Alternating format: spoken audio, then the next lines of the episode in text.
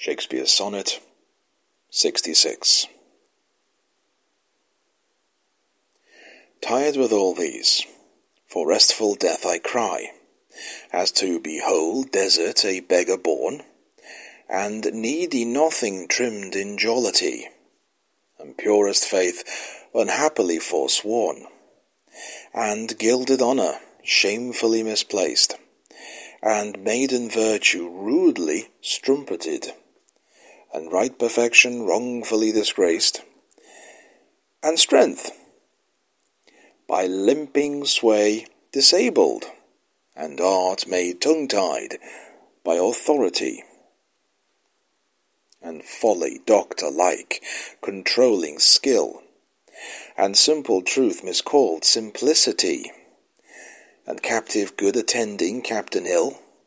Tired with all these, from these would I be gone, save that to die I leave my love alone.